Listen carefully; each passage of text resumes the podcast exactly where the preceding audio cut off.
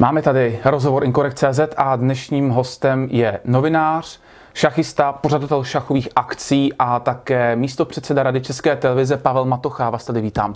Děkuji, dobrý den. Eh, pane Matocho, vy jste mediálně tedy poslední dobou nejznámější právě kvůli ragi České televize. Dostaneme se ale i k šachám. Nicméně jako aktuální téma bych probral nejdříve volbu ředitele České televize, což je asi jedna z těch důležitějších činností Rady České televize a mediálně bude velmi výrazná. Eh, mohl byste divákům nějak v krátkosti vysvětlit, jak taková, rada, eh, taková volba probíhá a v jaké fázi se momentálně nacházíme? Určitě. Eh, volba generálního ředitele je vlastně jedním z nejdůležitějších úkolů, které Rada České televize vůbec má. Když se podíváme na zákon o České televizi a na pravomoci a úkoly Rady, tak kromě schvalování rozpočtu a bdění nad dodržováním kodexu, tak ta volba generálního ředitele je vlastně ten nejdůležitější úkol Rady. Eh, který přichází z pravidla jednou za 6 let, protože mandát generálního ředitele trvá 6 let. Eh, mandát současného ředitele končí v září, aby mohl nový generální ředitel eh, mít čas na převzetí funkce, pokud bude zvolen nový, protože víme, že kandiduje i stávající generální ředitel, tak se volí již na začátku června, takže ten ředitel bude mít tři a půl měsíce na to, aby si připravil tým lidí a, a sám vlastně se připravil na převzetí tady té důležité funkce. Hmm. To jsou, to je zhruba podobná vlastně doba, jakou má i prezident po zvolení. Jo? Prezident má zhruba dva měsíce. Um, jaké fázi se momentálně ta volba současného, nebo tedy toho hmm. následujícího ředitele nachází? Kdo je z kandidátů, byste psal na Facebooku, že už to postoupilo do nějaké užší fáze? Eh, jsme vlastně těsně před finále, které bude 7. června na eh, veřejném jednání rady, které je speciálně a jenom eh, bude mít na programu právě volbu generálního ředitele. Ta volba probíhala tak, že jsme nejprve na začátku roku rada vyhlásila podmínky výběrového řízení a dala dostatečný čas na to, aby jednotliví zájemci, kandidáti mohli připravit svůj, projev, eh, svůj projekt mm-hmm. a eh, zároveň všechny náležitosti, které s tím, které s tím souvisí. Doklady o vysokoškolském vzdělání, případně doložení lustrační, negativního lustračního osvědčení, pokud je ten kandidát starší a hrozilo, že by mohl, mohl spolupracovat před rokem 89. Takže nejprve jsme vyhlásili a dali jsme dostatečnou lhůtu na to, aby se kandidáti mohli přihlásit. Eh, tato lhůta skončila eh, v polovině dubna. Eh, poté měli radní čas zhruba měsíc na to, aby si nastudovali ty jednotlivé projekty, životopisy těch jednotlivých uchazečů. A tento týden ve středu proběhlo zúžení z těch přihlášených kteří splnili všechny náležitosti. Eh, přihlásilo se celkem 13 zájemců, nicméně pět z nich nesplnilo zásadním způsobem náležitosti toho výběrového řízení, eh, například, že neměli vysokou školu nebo ji nedoložili.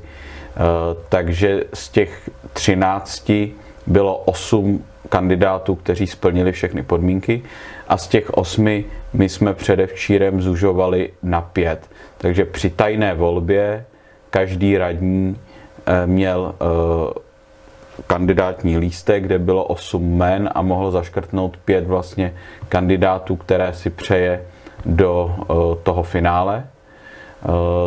V rámci tady toho zužování bylo zajímavé, že tři z těch pěti kandidátů, kteří nakonec byli zvoleni, tak prošli hned v prvním kole prvním kolem procházel ten, kdo získal z 15 člené rady 8 a více hlasů a ti tři získali velmi vysoké kvórum. Eh, Jan Souček a, Mar- eh, a Martin Konrád získali 14 hlasů a stávající ředitel Petr Dvořák získal 12 hlasů. A pak v druhém kole dodatečně postoupili, byli zvoleni ještě Pavel Hřídel a Jan Štern, kteří získali po devíti hlasech. Takže mezi těmito pěti uchazeči se bude rozhodovat 7. června. Během toho veřejného jednání bude jednak osobní prezentace těch jednotlivých kandidátů, potom pohovor rady s nimi a nakonec tajná volba. Ten pohovor rady s kandidáty bude též veřejný? Ano. A jakým, jakou, jakou, jaký časový okno nebo jak, jak, kolik času budou mít jednotliví kandidáti na to, aby se představili eh, před tím, před tím celým plénem té Rady České televize? Eh, přes, přesné a eh, detailní pravidla volby schvaluje Rada vždycky v ten den, ten před, den. Tou, před tou volbou. Nicméně na základě předběžné domluvy Rady a na základě minulých zkušeností se dá očekávat, že nejprve budou mít ti jednotliví kandidáti zhruba 10 minut času na prezentaci vlastního projektu, mm-hmm. v mhm. případě vlastní osoby a poté bude následovat několik desítek minut uh, diskuze uh, radních s nimi. Uh, já si myslím, že odpovídající čas by byl mezi půl hodinou, hodinou na jednoho uchazeče. Je to důležitá volba, mm-hmm. důležitá funkce a je potřeba eh, s, ním, s těmi jednotlivými kandidáty vlastně to opravdu detailně probrat a mít příležitost se jich ptát a slyšet jejich odpovědi. A eh, pokud někoho z diváků, vašich diváků by to zajímalo a není z Prahy, tak není problém, protože všechna jednání rady jsou online přenášena audio přenosem, takže na webových stránkách rady si může pustit audio přenos a může vlastně jako poslouchat přenos celého jednání a až skončí tyto veřejné prezentace a diskuse rady s jednotlivými kandidáty, tak dojde eh, k tajné volbě. Ta tajná volba asi je tak, že se bude volit eh, systémem, kdo získá nad 50% těch hlasů, dvoukolovým, pokud nebude první kolo rozhodnuto? Eh, zase, eh, ty pravidla volby budou schváleny těsně před volbou, nicméně ze zákona, což je důležité zdůraznit, je pravidlo, že v patna, rada má 15 členů, ale generálního ředitele musí volit vysokou kvalifikovanou většinou, to znamená ze zákona 10 a více hlasů. Mm-hmm. Takže pokud by nějaký kandidát získal 8 nebo 9, což je většina rady, tak není zvolen. Je potřeba, aby získal 10 a více hlasů ke zvolení.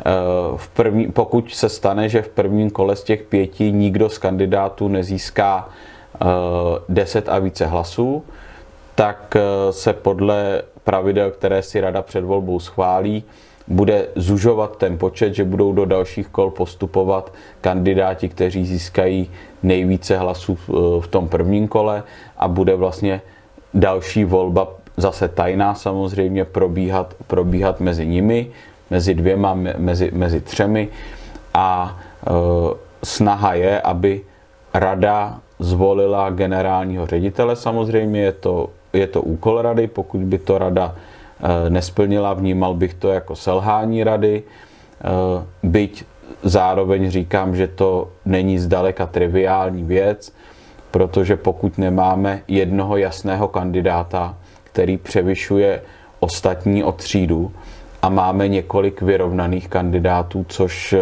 je současný případ, tak eh, získat pro ně takovou schodu v radě, aby minimálně 10 radních z 15 pro ně hlasovalo, není snadné, není triviální.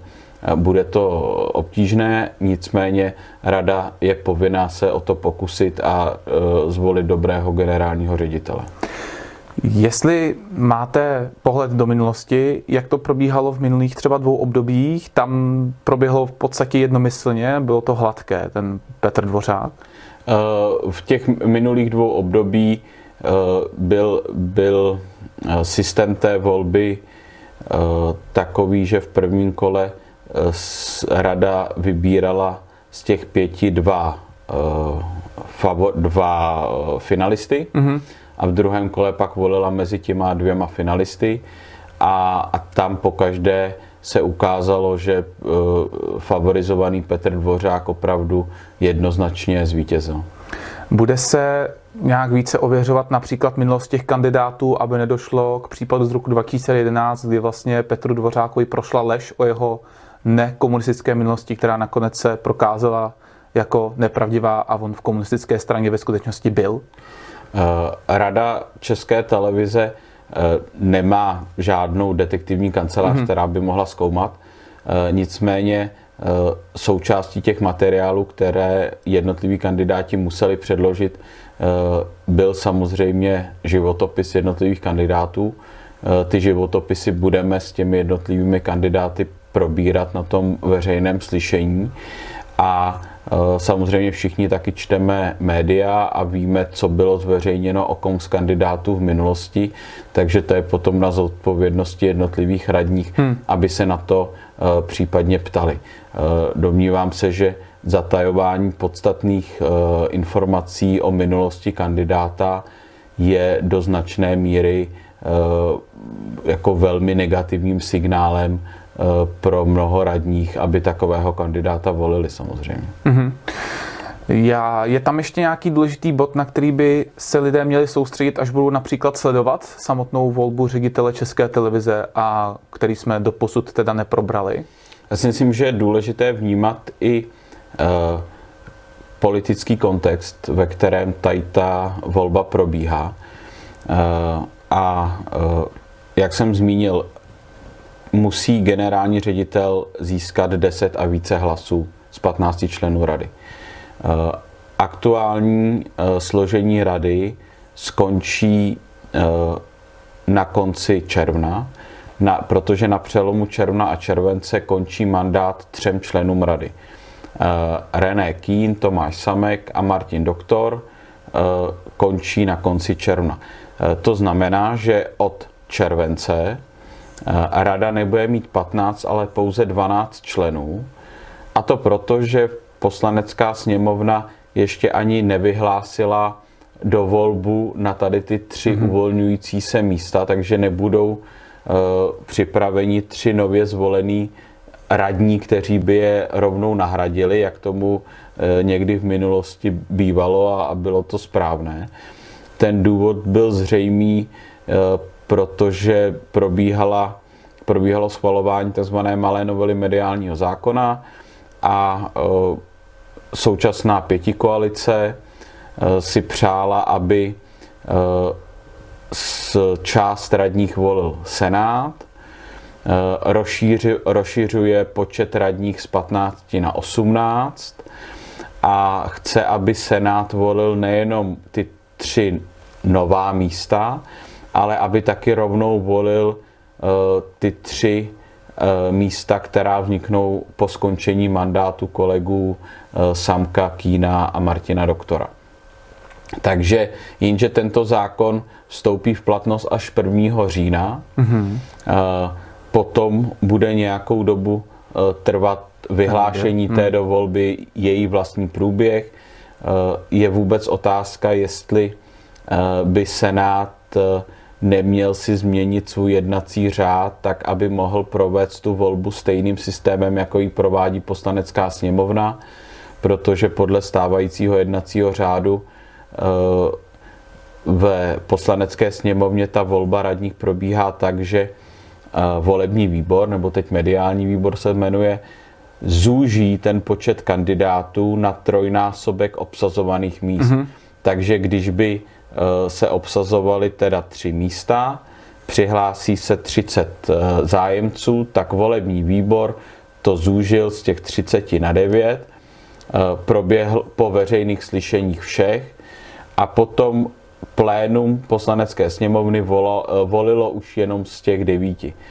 Tady tu možnost Senát v jednacím řádu nemá, takže vlastně celá ta volba by musela probíhat na plénu, což eh, není úplně jednoduché a myslím, že to ani není šťastné a že ani není správné, aby eh, Senát a sněmovna měli rozdílné způsoby volby, že lepší by bylo, aby to probíhalo jako stejným osvědčeným způsobem. Eh, ale jestli Senát se rozhodne, že si chce měnit ten jednací řád, tak to by pak znamenalo, že samozřejmě ta volba ještě mnohem více jako protáhne. I pokud nebude měnit jednací řád, tak já odhaduju, že eh, rada bude zase kompletní eh, nejdříve v zimě. Takže eh, rada bude třeba půl roku o 12 členech a teď k tomu důležitému kontextu volby, pokud by Rada České televize nebyla schopná nyní v červnu, kdy je nás 15, najít schodu deseti radních na jednom konkrétním jménu, tak je velmi nepravděpodobné, že by od července dál byla schopna najít schodu deseti z dvanácti. Jo, hmm. ta, ta pravděpodobnost už je pak mnohem nižší, takže pokud by se radě nepodařilo zvolit generálního ředitele teď v červnu, eh, tak je pravděpodobné, že eh, generální ředitel bude zvolen nejdříve v zimě. Hmm ten, ty, ta novelizace zákona, jaký popisujete, zní jako narychlo slepená až zmatečná. Připadá vám to tak taky jako osobě Pavel Matocha, ne jako místo předsedovi Rady ČT, že to je takové slepené narychlo, že to jenom vyvolá zmatek? Tak eh, eh, já bych, já bych rozdělil, eh, rozdělil tři body, které ta novela přináší, protože každý vnímám jinak, každý interpretuje jinak. Eh, první ten bod je, že ta novela říká, že eh, již nebude možné odvolat radu jako celek na základě dvou neschválených výročních zpráv.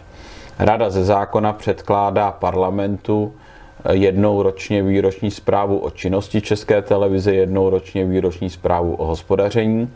A v zákoně je napsáno, že pokud poslanecká sněmovna dvakrát neschválí tu výroční zprávu, kterou jí rada předkládá, tak to může být důvod pro odvolání rady jako celku. A e, domnívám se, že je správné, aby e, tady to politické pokušení e, sněmovních většin odvolat radu jako celek a zcela si ji vyměnit odpadlo, protože Víme, že i stávající pěti koalice jako čelila eh, velkému pokušení tu radu odvolat a, navolit si celou, celou znova. Takže to, že toto se mění, tak je správné. Eh, pokud by vaše diváky zajímalo, eh, doporučuji jim si poslechnout jednání volebního výboru parlamentu na podzim, tušně to bylo v září v Ostravě, společně s Radou České televize, kdy se projednávala právě výroční zpráva o činnosti České televize za, eh, za předloňský rok, teda již teď.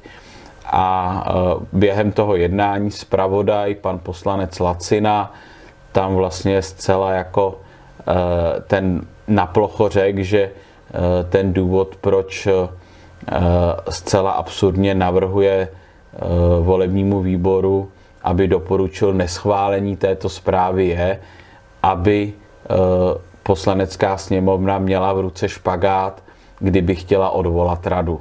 Protože jinak v té, eh, v té radě, té výroční zprávě, která má skoro 200 stran, vlastně to poslanec Lacina listoval a všechno chválil, jak ta televize výborně jako funguje ve zpracování výroční zprávy Eh, tam k tomu neměl žádných námitek a takže pak nakonec eh, na eh, repliky mé, mě jako tehdejšího předsedy rady, tak některých dalších poslanců přiznal, že vlastně to dělá proto, aby teda byl tady ten, tadyhle ten byč, byč na radu. Takže to si myslím, že to, je, že to je správná změna. A pak jsou tam další dvě změny. První se týká volby nebo přenesení pravomoci nad uh, volbou třetiny rady z poslanecké sněmovny na senát. Uh, k tomu mám zcela, řekl bych, neutrální, indiferentní stanovisko, protože to má svoje plusy i mínusy a může to tak být a nemuselo to tak být. Může to ten výběr zlepšit, může ho, nemusí ho zlepšit. My, myslím si, že to vlastně se na to dá koukat z obou pohledů.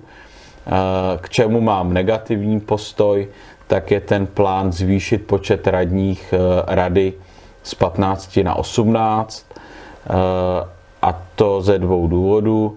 První důvod je ten, že v době, kdy eh, česká televize stejně jako mnoho dalších institucí čelí problémům s dostatkem finančních prostředků a je nucená šetřit, tak se mi zdá absurdní, aby byl rozšířen počet radních, což zvýší náklady.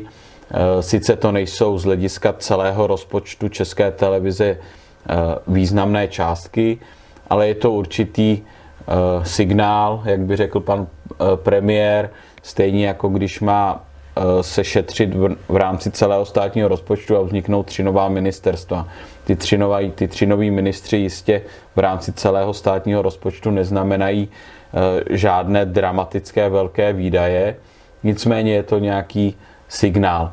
Tak u té rady je to stejné. Rada funguje historicky dlouhodobě v 15 členech, je to naprosto dostatečné, mohla by teoreticky fungovat v nižším počtu členů a vlastně eh, není žádný eh, racionální důvod, aby měla těch členů 18. Navíc eh, vzhledem k tomu, že rada je kolektivní orgán, který rozhoduje hlasováním většinou prostou většinou, tak je lepší, aby měla lichý počet členů a ne sudí, protože pokud je 18, tak pro tu většinu je potřeba mít většinu 10 ku 8, eh, kdežto když je eh, takže většinu jako dvou vždycky musíte, musíte mít, kdežto když je nás lichý počet, tak tam stačí ta většina toho jednoho, jednoho hlasu. Eh, tak, takže to si nemyslím, že je správné to rozšiřovat na, na 18 a zároveň bych ještě připomněl, že ani současná vládní koalice Eh, neměla v plánu rozšiřovat z 15 na 18. Když se koukneme eh, roka půl zpátky eh, na návrhy současné vládní koalice, i co projednávala vláda, tak to byl návrh, aby současný počet členů Rady České televize se naopak snížil z 15 na 12 a zároveň k tomu byl argument, že teda když se sníží z 15 na 12, tak není jasné, které, kterým třem radním se má ukončit mandát, takže se ze zákona ukončí všem. A, a nová e, většina politická si navolí celou novou radu. E, tady ten konstrukt schodila legislativní rada vlády, řekla, že to by bylo neústavní a že takto ovládnout e, Eh, ovládnout radu České televize není možné a proto od toho eh, vláda ustoupila a připravila vlastně ten nový návrh, kde se zvyšuje počet radních eh, z 15, z 15 na 18 a zdá se, že ten, že ten motiv toho byl, byl stejný.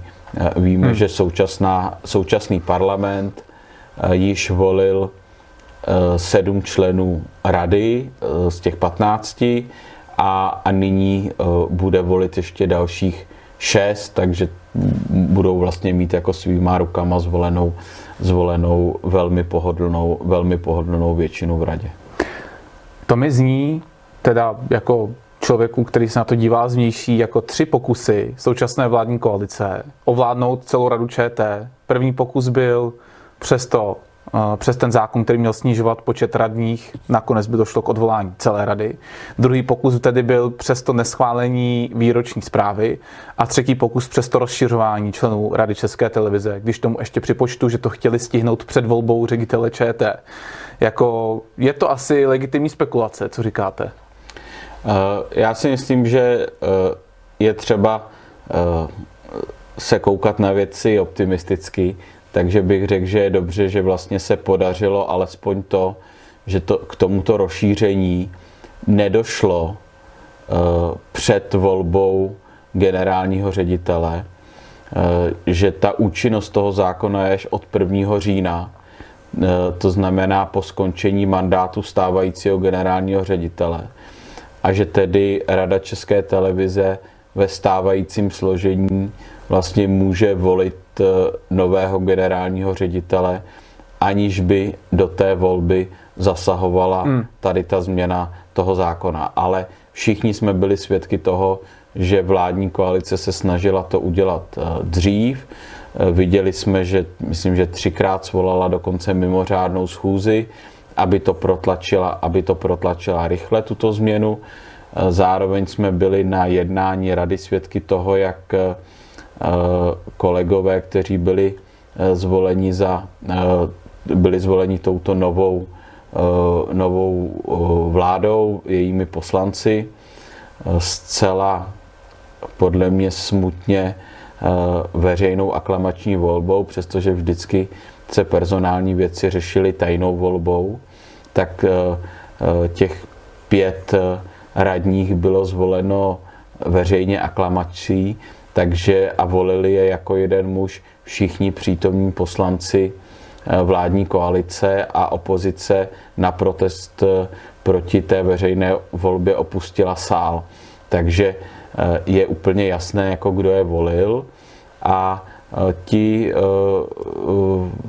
naprostá většina těchto vládních radních potom prosadila, prosadila změnu, změnu harmonogramu volby generálního ředitele oproti návrhu, který jsme měli předjednáno, předjednaný na pracovním jednání, který já jsem eh, tam dával. Já jsem se domníval tehdy, jako tehdejší předseda, že ta volba generálního ředitele má proběhnout eh, dřív než v červnu, stejně jako eh, při minulé volbě generálního ředitele České televize, kdy neprobíhala tři a půl měsíce, ale probíhala zhruba 6 měsíců před volbou, tak jsem uh, chtěl zachovat vlastně tadyhle ten úzus z té minulé volby, které, který se osvědčil.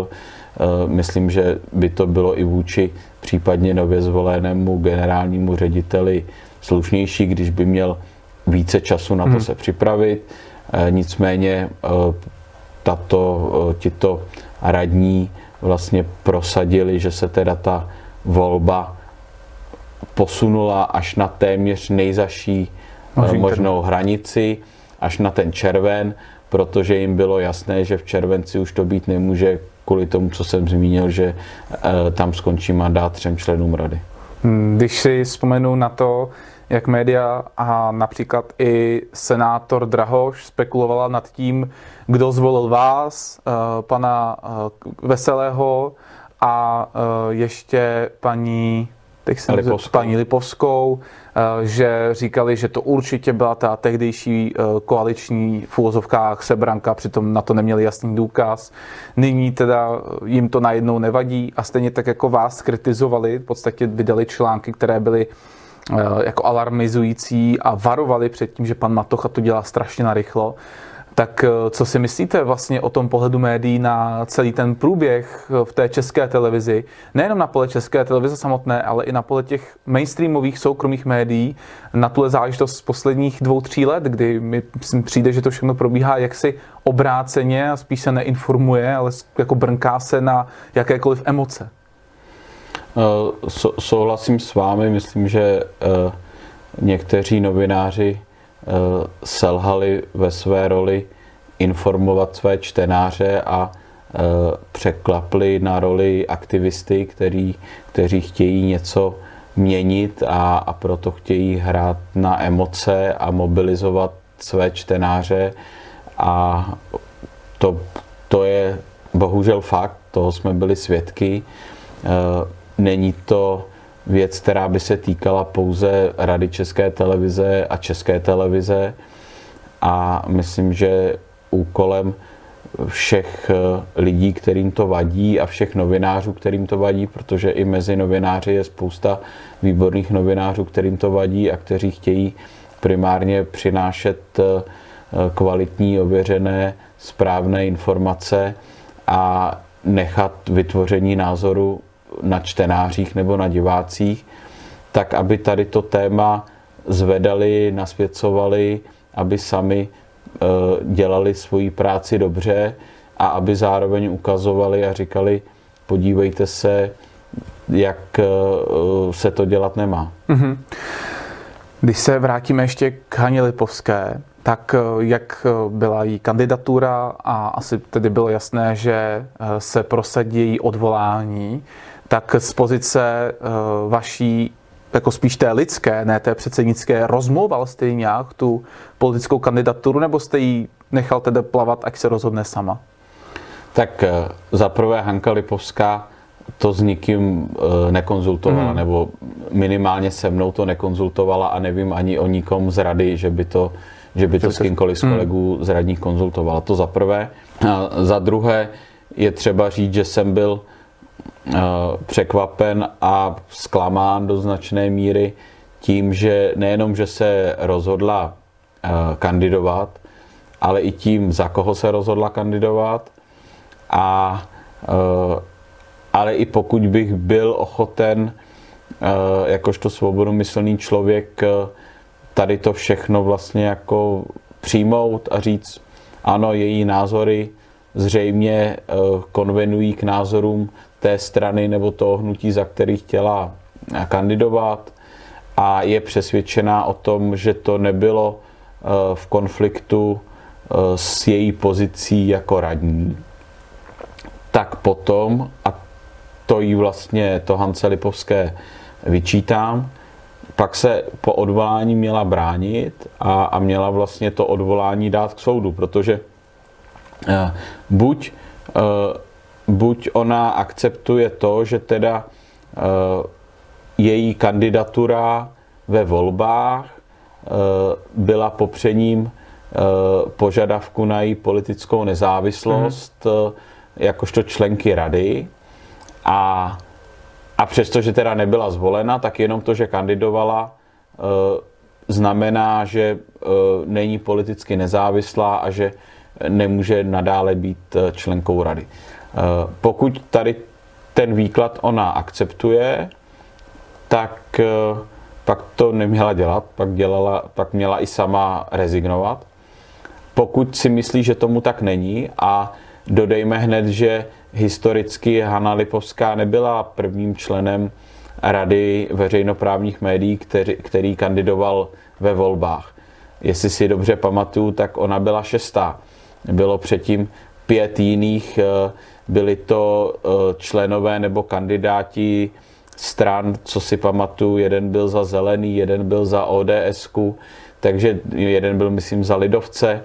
Eh, to se dá velmi snadno dohledat a to tehdy nikomu nevadilo a mohli, mohli dál být členy rady. Takže pokud Hanna Lipovská vycházela z toho, že to tak být může a že to není překážka k politické nezávislosti, tak pak se domnívám, že se měla bránit Eh, u soudu proti tomu svému odvolání poslaneckou sněmovnou, aby soud tedy eh, jakožto eh, ta poslední instance, ta instance, která má posuzovat, co je a co není v souladu se zákonem, konstatoval, jestli to je možné nebo to není mhm. možné, mm-hmm. protože tím by se i do budoucna vlastně tady ta otázka odpověděla. Věděli by všichni radní do budoucna by věděli, že ano, smí, můžeme nesmí. kandidovat, protože soud řekl, že to není v rozporu se zákonem eh, o české televizi nebo zákonem o českém rozhlasu, co by eh, podmínek pro člena rady, anebo nesmíme. A, a vzhledem k tomu, že to Hanka se na ten soud neobrátila, tak tady ten rozsudek vlastně není a stále to vysí ve vzduchu. Na závěr té části o té rady ČT a o volbě ředitele by mě zajímalo, jestli můžete vůbec vyjádřit, ne kdo je váš osobní favorit na toho ředitele České televize, to by bylo asi moc, ale jestli si, myslím, byste si na někoho v úzovkách vsadil jako nějakého největšího favorita, bude to asi jeden z těch třech. Eh, já bych si na žádného z favoritů nevsadil. Eh, už proto, jak jsem zmínil, že si myslím, že bude opravdu velmi složité hmm. najít, najít tu kompromis, tu schodu a já bych si vsadil, že eh, ty hlasy radních, že budou distribuovány mezi ty tři favority, kteří prošli tou, eh, tím prvním kolem toho mm-hmm. zužování, kteří tam dostali těch nejvíc hlasů. Ale kdokoliv, eh, kdokoliv dostane těch hlasů, to nevíme, to uvidíme teprve. A jak říká jeden můj kamarád, politická pravda je ve volební urně. Všechno ostatní jsou jenom řeči. A myslím, že u tady těch voleb to platí obzvláště, že radní přece nemohou říkat, koho budou, koho budou volit v tajné volbě, nebo podle mě by neměli. Stejně jako podle mě radní nemají kandidovat za politické strany, jako to Hanka Lipovská udělala, tak si myslím, že radní nemají říkat, kdo jsou jejich kandidáti, koho oni budou volit nebo koho považují za správného kandidáta. Proto jsem se na to radši ani nezeptal. Ano. Já, já říkám, že z těch pěti, které postoupili do toho finále, uh, si uh, myslím, že každý z nich by nakonec tu českou televizi mohl řídit. Mm-hmm. Všichni splnili podmínky, všichni a pokud dostanou důvěru rady, získají mandát, tak budou jistě schopni tu televizi řídit. Samozřejmě sám mám nějakou představu, kdo je podle mě lepší kandidát, kdo je kandidát trošku, trošku horší. Uvidíme a bavím se s kolegy radními. Nicméně tady právě bych se vrátil k tomu, že pravda bude ve volební urně, že teprve po posčítání hlasů po tom prvním kole vlastně reálně uvidíme, hmm. jaká je ta síla těch jednotlivých kandidátů protože tam, když bude mít každý radní už jenom ten jeden hlas a bude si muset vybrat mezi těmi pěti kandidáty, no tak v tu chvíli prostě zřejmě dá ten hlas tomu, koho považuje za nejlepšího kandidáta na příštího generálního ředitele České televize. No a e, volební komise to posčítá my budeme vědět, e, kolik členů rady kterého z těch kandidátů jako podporuje. A e, nemyslím si, že e, je tam mezi nimi nějaký jasný favorit, jako to bylo v minulých volbách, e, proto bych na nikoho ani sázet, sázet nešel. No. Mm-hmm. Vy jste také organizátor šachových akcí, sám jste tedy šachista, ale tedy upřímně si řekněme, že nejste úplně nejvýraznějším, nejlepším hráčem, ale zahrál jste si asi i s velkými velmistry, kteří jsou známí i lidem, co šachy třeba nehrají nebo se o ně nezajímají. Uh, ano, máte naprostou pravdu. Uh, šachista jsem, šachy mám rád, šachy rád hraju, nicméně jsem uh, šachovým amatérem. Hrají soutěže družstev, výjimečně hrají nějaký turnaj, nejčastěji hrají s kamarády eh, u dobrého vína a eh, protože ty šachy mám rád a mám rád šachový svět a vážím si velkých šachových osobností, tak jsem byl vždycky velmi rád, když jsem měl příležitost s někým z nich si zahrát v simultánce, simultánka je hra, kdy ta, ten šachový velmistr hraje najednou třeba proti 20-30 soupeřům a je to vlastně taková nejenom sportovní, ale i společenská událost.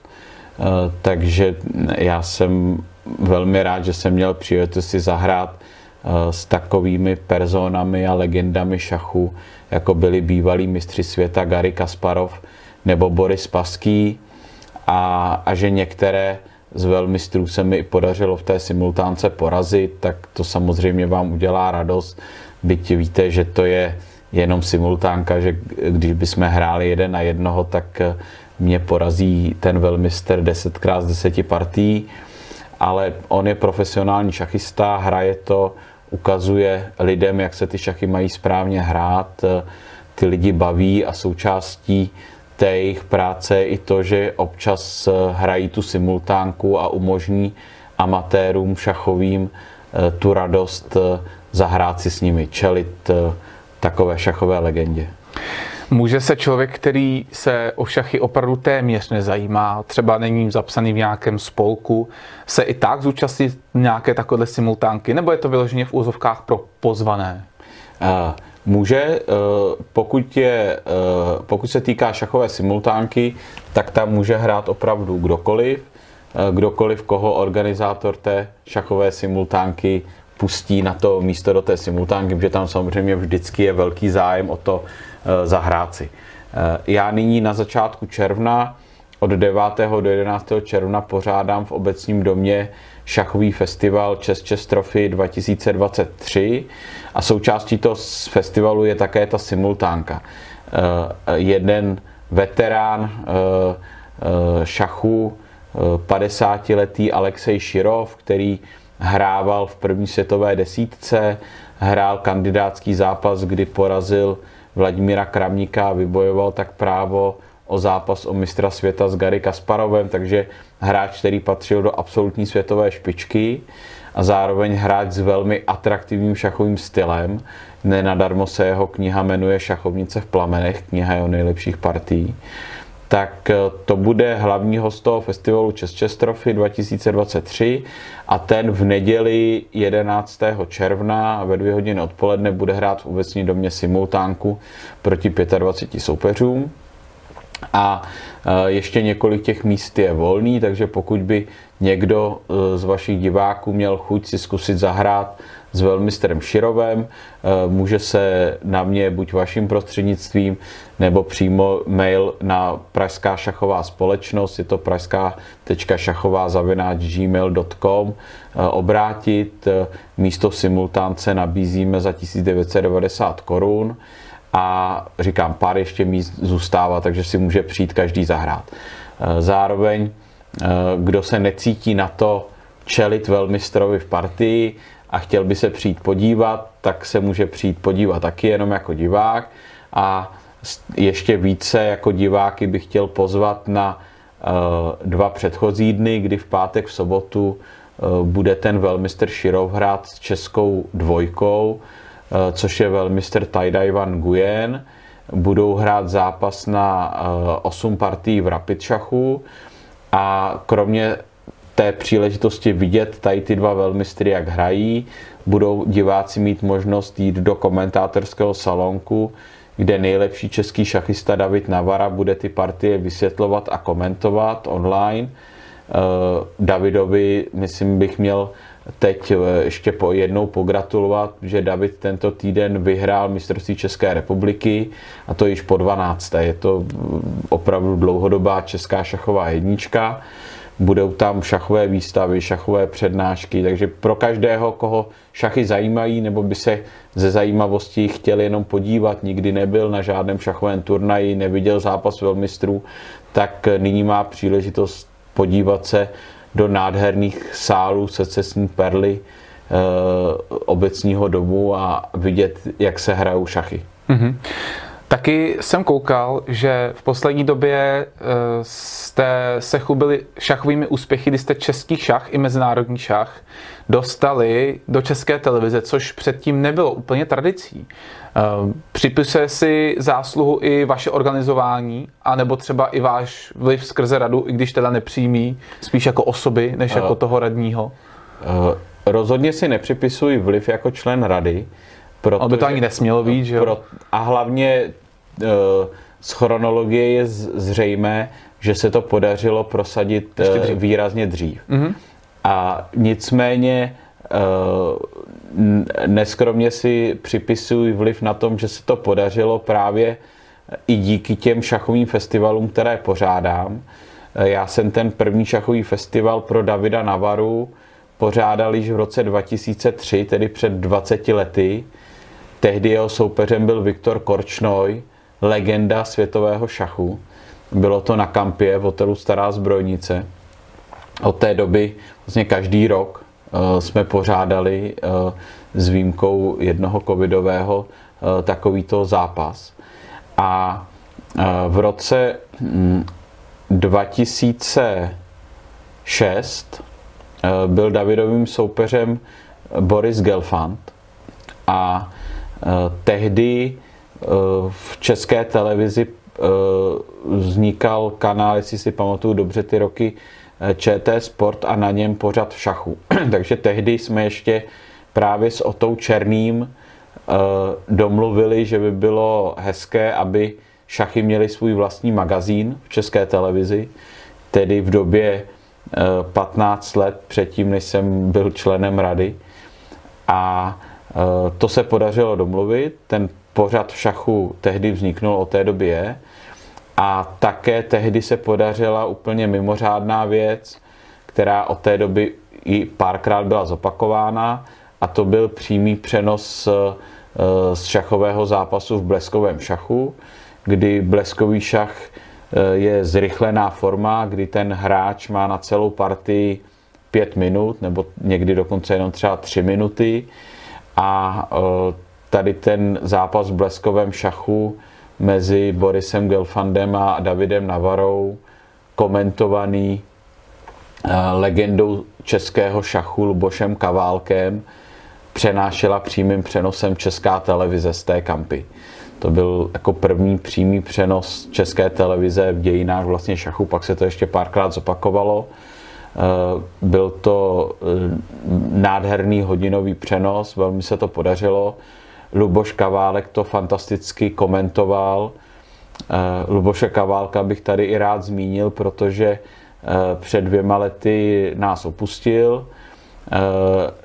Nečekaně zemřel, odešel na věčnost a zůstala po něm nedokončené jeho, partie, jeho paměti a výběr jeho nejlepších partií. E, a letos, kdyby teda slavil 80 let, dva roky po jeho smrti se podařilo vydat tyto paměti česky v nakladatelství Argo před pár dny vyšla kniha Rozehraný život, což jsou právě paměti Luboše Kaválka, je to 500 stránková bychle. Eh, z těch eh, eh, pamětí těch podkladů od Luboše Kaválka to do knižního vydání připravil spisovatel Jan Novák, který psal třeba knihu o mašínech.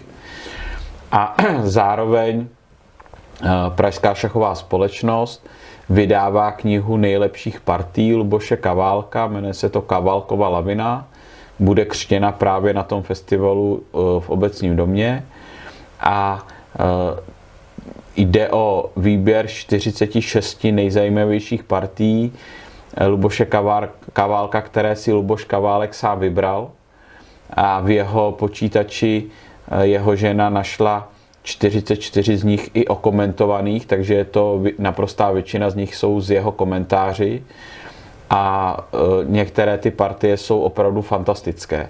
A název Kavalkova lavina je po jedné z těch partií, kdy v roce 62 hrál Luboš Kaválek partii se sovětským velmistrem Eduardem Gufeldem, obětoval dost materiálu a v závěru partie lavina černých pěšců Luboše Kaválka úplně smetla pozici, bílou pozici sovětského velmistra. A to je jedna z nejkrásnějších partí historie. Eh, dřív na turnajích se běžně udělovaly ceny nejenom vítězi turnaje, kdo získal nejvíc bodů, ale taky se udělovala cena za nejkrásnější partii. A Luboš Kaválek je možná historický hráč, který získal nejvíc cen za krásu šachových partií. Eh, byl to opravdu šachový básník On tvořil poezii na šachovnici a některé ty jeho eh, partie si tady budeme jistě přehrávat i další eh, nejenom desítky, ale stovky let. Jsem o tom přesvědčený, že tak jejich krása je podobná jako krása třeba eh, některých pláten Picasso.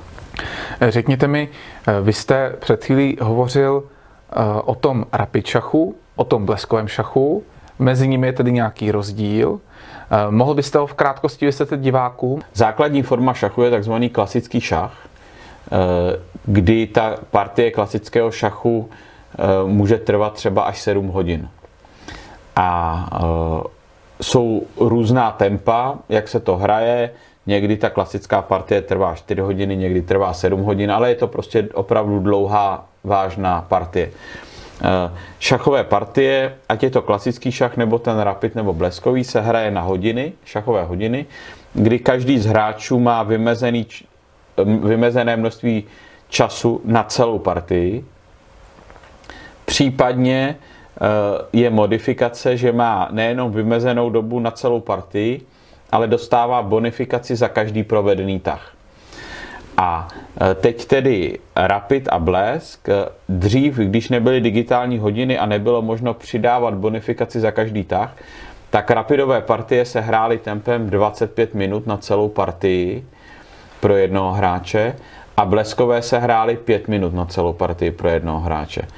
Teď s tou bonifikací se Rapid hraje třeba často 15 minut plus 10 vteřin za provedený tah. Bleskové partie se hrají třeba 3 minuty plus 2 vteřiny za provedený tah. Dokonce se hrávají takzvaný balit chess jako kulka, což je partie, kdy hráč má na celou partii jednu minutu. A teď co se stane, když čas doběhne? Čas doběhne, čas nemůže nikdy doběhnout oběma hráčům mm-hmm. současně, protože vždycky běží čas jenom tomu hráči, který přemýšlí. V okamžiku, kdy hráč zahraje tah, zmáčkne hodiny a, za, a v tu chvíli přestává jemu běžet čas a začíná běžet čas soupeři. Takže dojde čas vždycky jenom jednomu z těch soupeřů, jako prvnímu a e, obecně platí, pokud vám dojde čas, tak jste prohrál. Je to stejný, jako byste dostal mat. Jediná výjimka je, pokud ve chvíli, kdy vám dojde čas, již soupeř nemá matící materiál, to znamená, má třeba jenom holého krále, tak v tu chvíli ta partie končí remízou, i když vám došel, vám došel čas. Mm-hmm. Jaký je historicky nejvýraznější úspěch českého nebo československého hráče šachu? Já bych zmínil těch, eh, těch úspěchů několik, protože nemáme mistra světa. Mistrem světa se eh, český hráč nestál, byť eh, můžeme být částečně hrdí na prvního mistra světa šachové historie, což byl Wilhelm Steinitz, eh, pražský rodák. Narodil se v Praze v židovské čtvrti a potom přes Vídeň, Londýn přešel do Ameriky a nakonec zemřel v New Yorku. Ale byl to první mistr světa, byl narozen v Praze, nicméně česky nemluvil. Mm-hmm. Potom bych zmínil Věru Menčíkovou, to je první mistrině světa v šachu. Ona byla napůl Češka a napůl Angličanka, zemřela během druhé světové války, kdy v Anglii během bombardování nešla do krytu a zrovna ten jejich dům byl zasažen a ona, ona tam zemřela. A uh, pak bych zmínil uh, třetí uh, velký úspěch českého, československého šachu, a to v roce 1924 uh, na prvním, je to takzvaná první neoficiální šachová olympiáda, během letních olympijských her v Paříži 24 se konala taky šachová olympiáda nebo takzvaný pohár národů, Eh, byla tam založena Mezinárodní šachová federace FIDE a tady tu první šachovou, neoficiální šachovou olympiádu vyhrálo Československo. Takže přestože vlastně uh, jsme malá země, uh, nikdy jsme uh, neměli oficiálně mistra světa, oficiální šachovou olympiádu jsme nevyhráli, tak první mistr světa se narodil v Praze, první mistrině světa eh, byla napůl eh, Češka a první neoficiální šachovou olympiádu vyhrálo Československo. Takže eh, to prvenství máme, máme několikrát. Když jsme u těch prvenství, tak zkusíme třeba nějaké zvláštnosti, nějaké zvláštní události. Vzpomeneme si třeba na fiktivní postavu Jarda Zimmermana, který zaznamenal první aut v historii šachu, tak mě zajímalo, jestli existuje eh, nějaká v úvozovkách bizarní nebo jinak zvláštní historka z nějaké šachové partie, která se eh, třeba i člověku, co se o šachy jenom zajímá a vyloženě to nezažil, tak nějak vtiska do paměti. A nemusí to být jenom tedy z českého prostředí, ale i ze světového. Vzhledem k té obrovské historii šachu, Připomeňme divákům, že e, šachy se hrají jeden a půl tisíciletí. Vente si, jak dlouhé trvání e, běžné hry mají. E, roky nebo pár desítek let a ty hry končí. Pár her tady vydrželo pár set let, ale šachy se hrají prokazatelně již skoro 1500 let a za tu dobu těch historek bylo mnoho od, od historek, jak někde, někde v Perzii vládce dobývaného města hrál šachovou partii a odmítal být rušen tím, že jeho město je dobýváno, protože on se soustředil jenom na tu partii a vlastně nic, ho, nic víc ho nezajímalo. Až do, až do uh, komických historek uh, současnosti uh, já bych zmínil třeba jednu, která ukazuje i na jako tu mimořádnou schopnost velmistru, aby si to i hráč, který šachy nehraje, uměl představit. Eh, víte, že když hrajete šachy, tak máte pozici a eh, vy o ní přemýšlíte v hlavě, si říkáte, já táhnu tam, soupeř táhne tam, já táhnu tam. A když vezmete figurku, tak s ní musíte táhnout a někam ji položíte a tak je udělaný. Nemůžete si zkoušet ty tahy a pak si, takže to vymýšlíte v hlavě. Eh, hráči, kteří hrají šachy častěji, tak vlastně mohou hrát uh, tu šachovou partii bez šachovnice. Takže pokud chcete, tak můžeme si zahrát šachovou partii, nepotřebujeme k tomu šachy a můžeme si začít hlásit, vlastně já budu říkat, tak já hraju E4, vy řeknete, já odpovídám E5, já řeknu, já hraju jezdec F3 a jsme schopni držet v hlavě vlastně tu jednu pozici a hrát po paměti tu partii.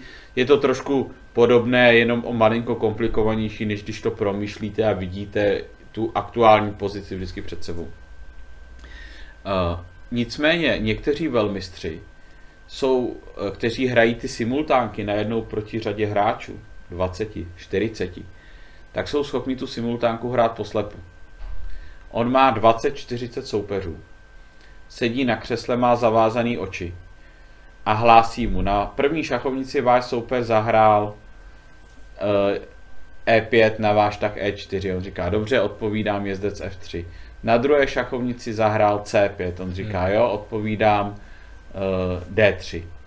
A, a takhle, a ta eh, simultánka naslepo trvala třeba 12 hodin, 14 hodin. A ten velmistr celou dobu se zavázanýma očima, aniž by se jednou mohl podívat na jednu z těch 20 nebo 40 šachovnic, vlastně držel v paměti všechno a hrál to. No a ta historka je, eh, je to ze zemí bývalé Jugoslávie, kdy si tam jednou takhle pozvali eh, velmistra z Československa, aby tam sehrál tady tu simultánku na slepo a, a on jim tam utek ze záchodu záchodovým okýnkem, protože Eh, se v průběhu, oni na něj připravili takovou kulišárnu. Eh, ty velmistři samozřejmě si tu partii nepamatují jako, jako tak potahu nebo poličko po poličku, ale ty partie vidí jako nějaký příběh logický, který dává smysl. A eh, tam se několik hráčů, kteří sedělo vedle sebe, domluvilo a hrálo vlastně jako nesmyslný tahy. Jo? Popojili střelec G7, a dalším se vrátil zpátky střelec F8 a druhý zahrál střelec H6 a střelec G8, G7 a e, to pro toho velmistra pak najednou opravdu mu to jako spletlo, oni ho chtěli splet, oni ho nechtěli porad, oni chtěli, aby on se splet, aby ztratil vlastně, aby se nemohl přestat hmm. pamatovat. Hmm. On se styděl, že, že se ztratil a utek záchodovým, záchodovým opínkem a jí se jim tam, jí se jim tam nevrátil. A těch, těch historek eh, z šachového světa bychom mohli eh, vyprávět spoustu. Ale co bych jako zajímavost tady rád zmínil a myslím si, že na tom lze ukázat, jak eh, nepřeberně hluboká, nevyčerpatelná je to hra. Že přestože se hraje 1500 let, tak se jistě neodehrály a vlastně nikdy neodehrají všechny možné šachové partie. ty některá zahájení se samozřejmě opakují, ale od jistého okamžiku je ta partie již jako nová a jedinečná. Tak uh, uh, fyzikové odhadují, že v celém vesmíru je 10 na 79. elektronu. Elektron, miniaturní částečka hmoty, obrovský vesmír a těch elektronů je tam 10 na 79. Že jednička 79 nul, obrovský číslo. A e, statistici spočítali, že e, počet možných partí v šachu odlišných je 10 na 120. Takže jednička a 120 nul. Jako ten rozdíl mezi 10 na 79 a 10 na 120 je jako dramatický, astronomický, nesmírný. A ukazuje to, že uh, ty šachy uh, se nedají jako přečíst uh, a zanalizovat tak jako dáma. Třeba u dámy již počítače zanalizovali a, a řekli ano, když ten, co začíná, hraje dobře, a teď nevím, jestli je ta odpověď, tak musí vždycky vyhrát, anebo je odpověď, když ten druhý se správně brání, tak musí udržet remízu, jo? ale vlastně ta konečná odpověď tam je, protože uh, se provedla analýza jako všech, t- ten uh, strom variant vlastně propočítali pro, uh, pro kompletní hru pro dámu. U šachu nic takového není a uh, teoreticky vzhledem k tomu, že to je konečné číslo, tak to teoreticky někdy může být, ale vzhledem k tomu, že to je 10 na 120, tak si myslím, že prakticky se toho asi nedočkáme a určitě ne hned tak se toho nedočkáme. A na začátku šachové partie uh, je na šachovnici 32 figur.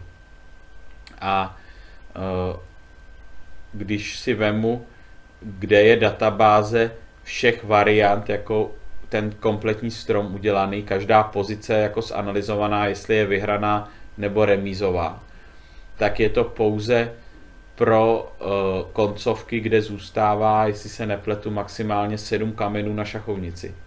No, takže tam je vidět, že ten rozdíl je enormní a že k tomu, aby jsme teda byli schopní mít zanalizovaný všechny jako pozice, všechny cesty šachu, Eh, naštěstí jsme od toho nekonečně vzdáleni. Napadla mě ještě, ještě jedna možná věc, nebo jedna možná teoretická výhoda, co se v historii šachu mohla odehrát, protože třeba existovaly doby, kdy proti sobě stály dvě armády a kolikrát se ti vůdci těch armád dokázali dohodnout na boji jeden ku jednomu, nejlepší muž proti nejlepšímu muži, Existuje někde nějaká legenda nebo dokonce prokazatelný případ, že se dva velitele dohodli na základě šachové partie, třeba kdo ustoupí a kdo půjde dál? Uh, pro, o prokazatelném případu nevím. Uh, legendy, legendy existují, uh, protože víme, že šachy byla je, a je královská, královská hra. Uh, byla to zároveň hra vojevůdců. Uh, šachy eh, do Evropy eh, při, eh, přinesli Arabové v 8. století přes Pyrenejský poloostrov, kdy, když, když byla invaze Arabů do Evropy. A pozitivní na tom bylo to, že přinesli šachy v 8. století. Již v 10. století byly šachy prokazatelně rozšířeny prakticky po celé Evropě včetně Itálie, Německa, Švýcarska, jsou o tom písemné záznamy. A na začátku 12. století byly šachy, patřily šachy mezi uh, sedm dovedností rytíře. Každý rytíř musel umět, a teď je tam jezdit na koni, uh, střílet z luku, psát verše, plavat a uh, pěstní souboj tam byl, sokolnictví a tím sedmým byla hra v šachy. Mm-hmm. Tohle to je vlastně uh, ode mě všechno, ale jestli existuje něco, na co jsem se ohledně šachu nezeptal a vy byste to třeba rád sdělil, tak teď vám dám příležitost, protože taky, taky mě nemusí napadnout všechno. Nebo jsme asi probrali vše, co jsme mohli v rámci našeho času? Uh, pro, probrali jsme širokou, široký vějíř témat a já vám za to děkuju. A mám-li říct na závěr jeden důležitý bod, který bych chtěl třeba vašim divákům předat a něčím jim třeba pomoct, a má-li se to týkat těch šachů, tak, je, tak se to týká šachů a dětí. Je z mnoha výzkumů naprosto neodiskutovatelné a prokazatelné, že děti ve věku základní školy, které se učí hrát šachy, tak, doka- tak dosahují lepších výsledků téměř ve všech předmětech, snad s výjimkou eh, zpěvu a, a tělesné výchovy možná, ale eh, nejenom v matematice, ale i třeba v jazycích, protože eh, ty šachy jsou tak komplexní a zajímavou mentální aktivitou, že posilují nejenom pro počet variant a paměť, ale vlastně učí ty děti myslet ve vzorcích, eh, učí ty děti uh, trpělivosti, uh, učí ty děti houževnatosti, strašně posilují zpětnou vazbu, protože nejenom, že dostanete zpětnou vazbu, prohrál jsem, tak jsem asi nehrál dobře, ale v šachu je standardní, že když partii skončíte, tak ji potom analyzujete a vlastně hledáte, kde jsem udělal chybu, kde jsem té pozici nerozuměl, kde jsem jí měl hrát líp, což je přístup, metoda, kterou ty děti, když si osvojí, tak ji nebudou používat pouze v šachu, ale budou ji používat i v životě. To samé, když jsem zmiňoval tu hru uh, s hodinami, třeba ten bleskový šach nebo rapičak, když jste tak, v takzvané šachové tísni, jak říkáme v šachu, když máte posledních pár třeba vteřin a vy musíte se rozhodnout té časové tísni pod obrovským uh, časovým presem, musíte se vypořádat s tím stresem, který na vás je, tak vás to učí, abyste i potom v běžném životě, v práci, ve škole, kdy jste taky ve stresu, kdy jste taky v časovém presu, kdy standardně na rozhodování, ať jste manažer nebo ať jste školák, tak nemáte nekonečnou dlouhou dobu. Vy to rozhodnutí musíte udělat v daném čase a zároveň nemáte nekonečné množství informací nebo jako e, všechny informace, takže vy máte e, omezený zdroj informací a ty musíte nějak zanalizovat v tom omezeném čase a vzít za ně to rozhodnutí a udělat pokud možno co nejlepší rozhodnutí a potom se podívat, jak to dopadlo a zapamatovat si to a vědět, že teda takhle příště mám pokračovat taky nebo nemám. A to jsou všechno věci, které šachy mohou ty děti naučit a věřím, že děti, které šachy hrají, a teď vůbec není potřeba, aby je hráli závodně, aby hráli na turnajích. Je dobré, když je někdo ty šachy učí a oni ty šachy hrají v nějakém třeba kroužku ve škole, tak eh, pak se zlepšují a mají konkurenční výhodu vůči svým spolužákům, které ty šachy nehrají. Mm-hmm. Já sám mám čtyři děti a, a všechny jsem šachy naučil. Mm-hmm. Takže to děkuji, tolik eh, blok o šachách, ale my se trošičku vrátíme, ne vyloženě k Ragi ČT, ale načnuli jsme tam trošičku média. Vy jste eh, naznačil, že minimálně v této otázce toho řešení Rady ČT a kolem České televize i v mnoha dalších tématech eh, někteří novináři jaksi selhávají. V poslední době například vyšly různé články, které odsuzují vládní novinku na zařazení novin do vyšší sazby DPH, eh, na což například někteří novináři reagovali tak, že se tak může zbortit poslední eh, nějaká eh, jako demokratická ochrana novinářů proti dezinformacím. Jak osobně vy chápete současnou vlnu boje proti dezinformacím a jak si myslíte, že to je z pozice novináře definovatelné? Tak Dezinformace eh, jsou jeden z nejsmutnějších rysů dnes, dneška, eh, respektive tedy boj s dezinformacemi. Eh, protože lži, omily, nepravdy, hlouposti byly v mediálním prostoru tak dlouho, jak mediální prostor je. Prostě tam lidi jsou omylní, lidi nejsou vždycky čestní, prostě to tak vždycky bylo, je a bude. Myslím, že i v současnosti je to velmi podobné, jako tomu bývalo, že naprostá většina toho, co se vydává za údajné dezinformace, jsou prostě omily, nepravdy a, a nikoliv nějaké složité spravodajské hry nepřátelských mocností, které proti nám, proti nám chtějí hrát. A uh, proto uh, považuji za tragické, aby jsme v zájmu takzvaného boje s demokracií omezovali svobodu slova. E, svoboda slova, svoboda projevu je naprostý základ našich svobod. E, pokud e, si to necháme vzít, tak postupně přijdeme i o všechny, všechny ostatní svobody. Bez zesporu svobodná společnost se umí vypořádat s tím, že v médiích občas vycházejí lži, nepravdy, ale i dezinformace. Prostě ta svobodná společnost tím umí žít a je vždycky lepší, aby uh, mohly vycházet i ty lži a nepravdy, než aby mohly vycházet pouze věci, které uh, moc uzná za takzvané pravdy.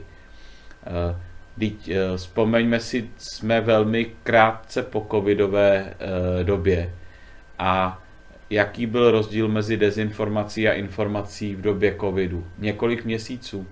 To, co eh, státní moc tehdy eh, často vydávala za, nebo její experti, nebo její aktivističtí novináři, za nespochybnitelnou pravdu, tak se během několika měsíců mnohokrát ukázala jako omyl. A naopak to, co vydávali jako dezinformaci, Eh, se eh, během několika měsíců zase ukázalo jako pravda. Eh, je to ten boj s dezinformacemi je vlastně pokusem znovu zavést cenzuru. Zavádět cenzuru bylo a je špatné vždycky. Cenzura není pouze vztah státu a občanů. Cenzura je Eh, výraz eh, moci a je to vztah mocnějšího vůči tomu méně mocnému.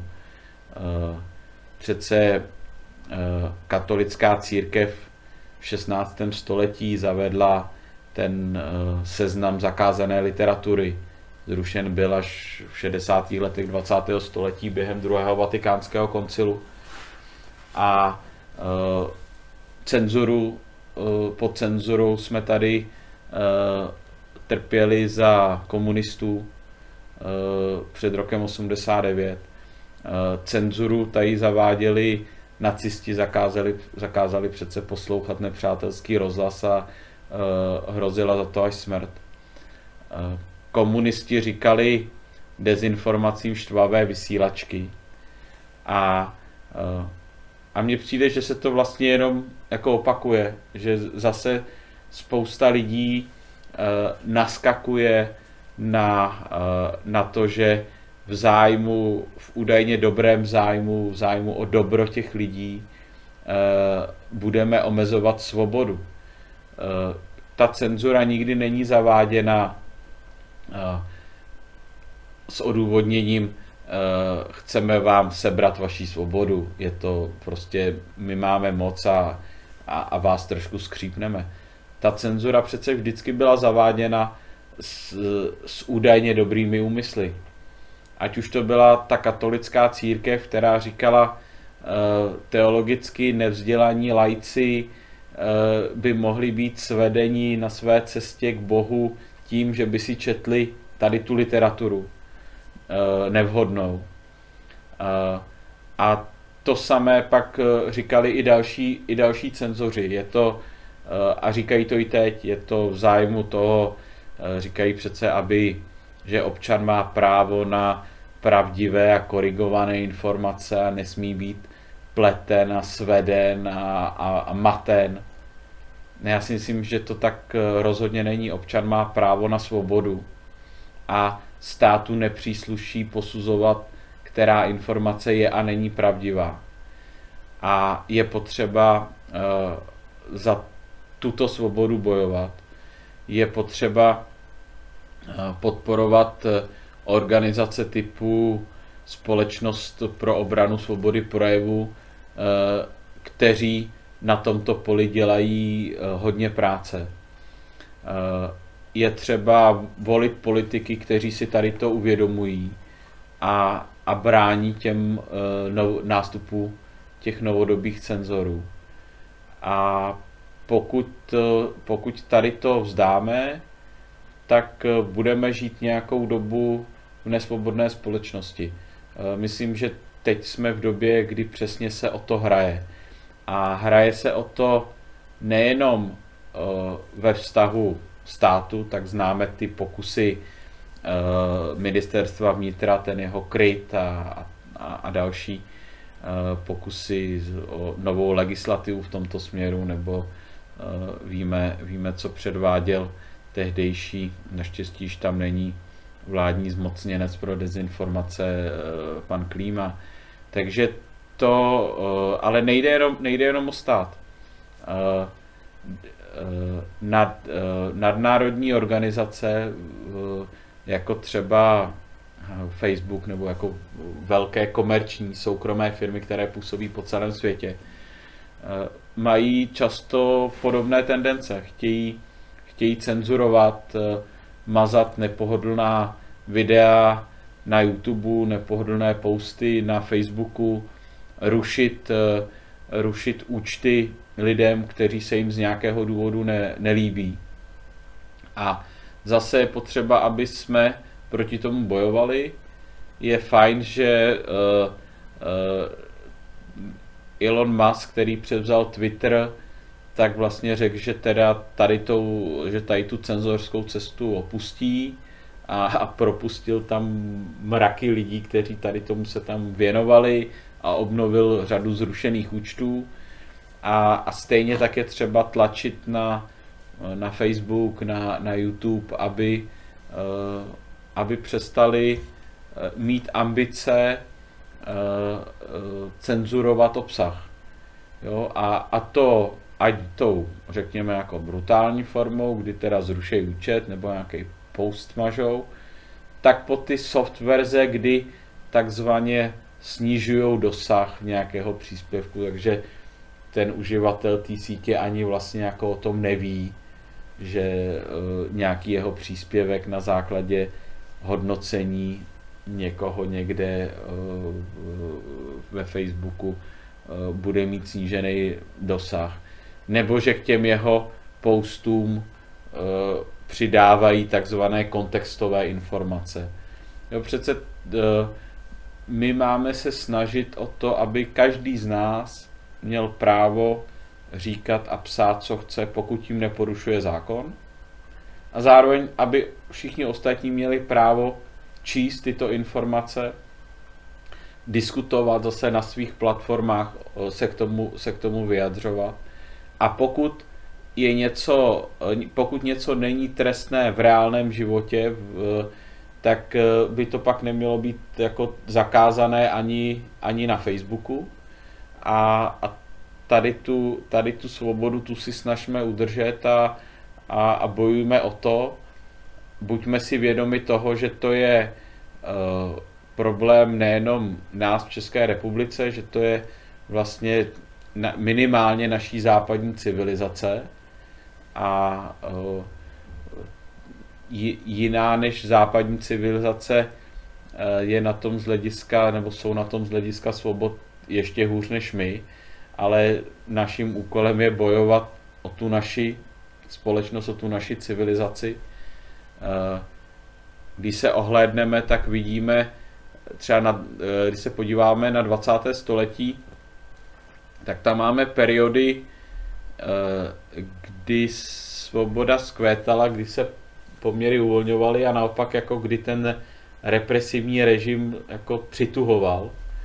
A myslím je zajímavý si uvědomit, že přesto jsme byli odděleni železnou oponou, byl východ a západ, tak vlastně ty období byly stejný.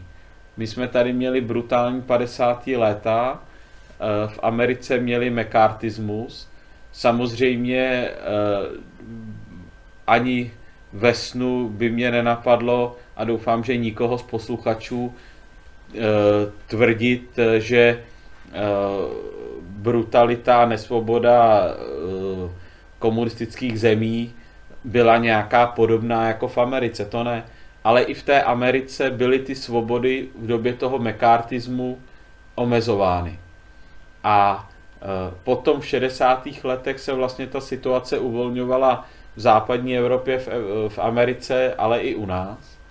E, za mě ta doba největší svobody, kterou jsme zažili, byly 90. léta a posledních 10 let nejenom u nás, ale i v západní Evropě a v USA směřuje, jsme svědky opačného, opačného trendu, Eh, kdy zase jakoby ta eh, svoboda eh, začíná být přiškrcována. Možná to začal boj s terorismem, potom, potom přišel covid, teď tady máme boj s dezinformacemi a, a rusko-ukrajinskou válku, ale přestože ty, ty jednotlivé věci, ať terorismus, tak covid, tak válka na Ukrajině, jsou strašné a máme uh, se snažit tady ty problémy řešit, tak ale nesmíme si myslet, že tomu pomůžeme tím, že omezíme svobodu a uh, že omezíme svobodu slova a svobodu projevu v tom informování o boji proti dezinformacím nebo takzvaným dezinformacím, eh, tedy novináři, někteří se lahávají též, přijde mi to osobně taky. Existuje podle vás médium, kde spíše ti novináři neselhávají v této problematice, má třeba trochu vyšší čtenost, má to nějakým způsobem ozdrojované a je možné tam čerpat a trošičku víc uh, se spolehat na to, že Eh, se tolik nemýlí, tolik nelžou, anebo člověk jednoduše u jednoho média zůstat nemůže? Uh, já si, jsou rozdíly velké mezi médií. Uh, samozřejmě ty rozdíly, jak je vnímám, jsou dány mým názorem na svět, mými zkušenostmi a je možné, že vy to budete hodnotit jinak a vaši diváci jinak a, a diváci nebo čtenáři eh, aktuálně to budou hodnotit zase ještě úplně jinak. Ale když jste se mě ptal, eh, tak když bych vzal ty klasická printová média, tak eh, podle mě vysokou kvalitu vykazuje týdeník Echo, který přináší nové informace, je na straně svobody a racionálního, realistického přístupu eh, ke světu, k životu, k politice, ke společnosti. Eh, a to nejenom pokud jde o dezinformace nebo boj s dezinformacemi, ale i eh, pokud jde třeba o globální oteplování, hmm. o klimaalarmismus a, a tak dále. Takže ten bych, ten bych zmínil a podobně je tomu i, eh, i ve světě, že si můžete eh, vybrat eh, zajímavé, zajímavé časopisy, zajímavé noviny a, a zároveň, zároveň můžete mít v rukou úplný, úplný vlastně aktivistický, aktivistický brak. Bohužel řada klasických dobrých novin minulosti se posunula do toho aktivistického módu klasických televizí. Já si pamatuju na začátku 90. let, když byla válka, první válka v Perském zálivu, tak jsme všichni sledovali CNN. CNN od té doby prošla velkou, eh, urazila velkou cestu, velký, eh, velký kus cesty, bohužel špatným směrem. To samý New York Times byli takovým přece jako etalonem žurnalistiky. A, a už to není, ale na druhé straně, na druhé straně vznikají a objevují se nové časopisy, nové internetové nebo internetové zdroje, internetová média, nové YouTube kanály, takže myslím si, že člověk si může najít, ale k tomu, aby si našel ten svůj zdroj informací, tak podle mě vlastně je důležité, aby eh, ten člověk eh, se bavil s ostatními lidmi, získával informace z toho reálného světa, z běžné komunikace, eh, z přírody, z vlastní zkušenosti, z, hovoru se staršími lidmi, aby, aby byl zakotven v nějakým širším vzdělání, aby četl historickou literaturu, aby věděl, že, že e, natura člověka se nemění a že mnohé, co tady máme, tady bylo a jenom se tomu trošku nalakuje jako jinak fasáda, aby četl vědecké časopisy nebo populárně vědecké, e, aby nemohl být tak jako lehce manipulován a lakován e, těmi, těmi různými aktivistickými módami. Aby si uměl se ohlídnout a podívat se zpátky, jak když teď čelíme, eh, čelíme té vlně eh, mediálně aktivistické eh, boj za neuhlíkovou ekonomiku, nebo jak, jak, jak tomu říkají. Dokonce nerůstová, tomu ne, říkají. Teď, uhlíkově neutrální. Uhlíkově neutrální, uhlíkově neutrální společnost nebo ekonomika a že to je, že to je kvůli boji s globálním oteplováním. No tak eh, podívejte se na eh, noviny eh, a časopisy mainstreamové před 50 lety ze západu. Tehdy všechny podob, jako podobně alarmisticky psali o tom, že nám hrozí nová doba ledová a jak se to přešmyklo a teď nám, teď nám hrozí usmažení a před 50 lety nám hrozila nová doba ledová. A e, vtipný je, že ten důvod i tehdy byl, bylo spalování uhlí. A, a, a e, akorát, že tehdy říkali, že nová doba ledová je proto, že ten popílek odstíní slunce, tak teď je zase, že teda že ty skleníkové plyny e, tady, tady, zví, tady zvýší teplotu tak to je, dobrý, to je dobré vidět, aby člověk věděl, aha, no tak jako tehdy varovali, nebo přečtěte si uh, predikce tak oslavovaného římského klubu o vyčerpání zdrojů. Ropa, plyn, zinek měli by podle predikcí toho římského klubu, myslím, že to bylo ze začátku 70. let, ty predikce toho římského klubu, tak měly být vyčerpány Eh, v 90. letech, některý v 80. letech. Jsme 30 let od toho, všechny ty zdroje tady jsou a objevují se stále, no, stále, stále nová ložiska. Nebo uh, píše se o tom, jak roste hladina oceánu, jak je to jako nebezpečné.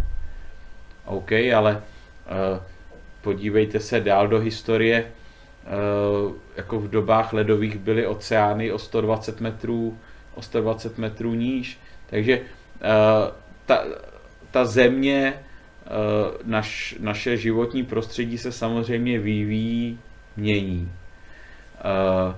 Je otázka, nakolik a jak k tomu přispívá, nepřispívá člověk. Ale určitě ničemu dobrému nepomůže hysterie.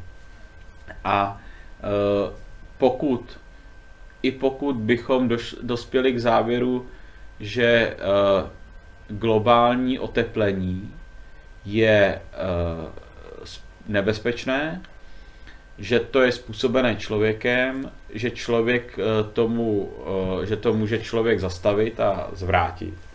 A že teda všechny ty navržené cesty uhlíkově neutrálních ekonomik a jsou cestou jako správným směrem, tak přece musíme být schopni to, se na to podívat i ekonomickým pohledem, jestli na to máme.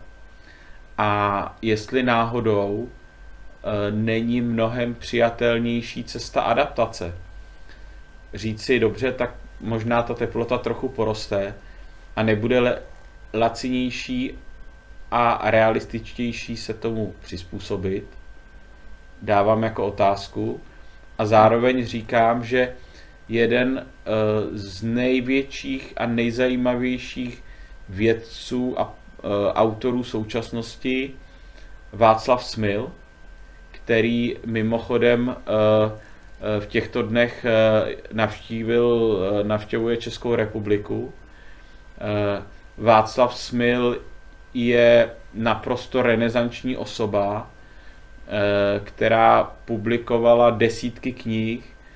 Eh, jeden z nejoblíbenějších autorů, včetně třeba lidí, jako, i lidí, jako je Bill Gates.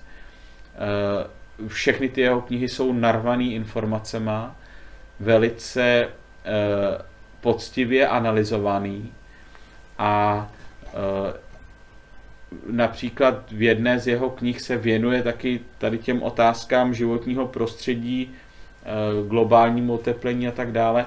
A tady ten Václav Smil nikoliv Pavel Matocha říká, uh, adaptace na uh, globální oteplení je překvapivě levná a možná je to ta jako nejlepší správná cesta.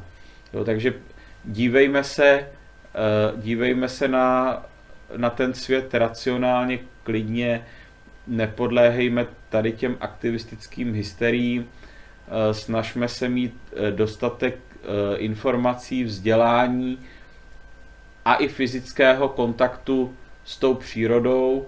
Bavme se se staršími lidmi, kteří něco zažili, něco si pamatují.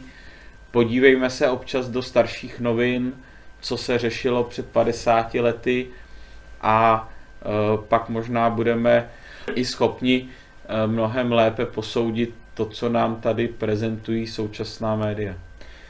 No, bral bych to skoro možná až jako závěrečný vzkaz, ale přeci jenom uh, u každého hosta na závěr mám otázku takzvaně volnou. Zeptám se ho na to, uh, na co byste chtěl, abych se vás zeptal, nebo někdo jiný a předtím, a nezeptal se vás dlouho nebo nikdy, a vy byste na to chtěl odpovědět, nějak, nebo nějaký závěrečný vzkaz diváku nebo komukoliv, co byste chtěl říci na úplný závěr našeho rozhovoru.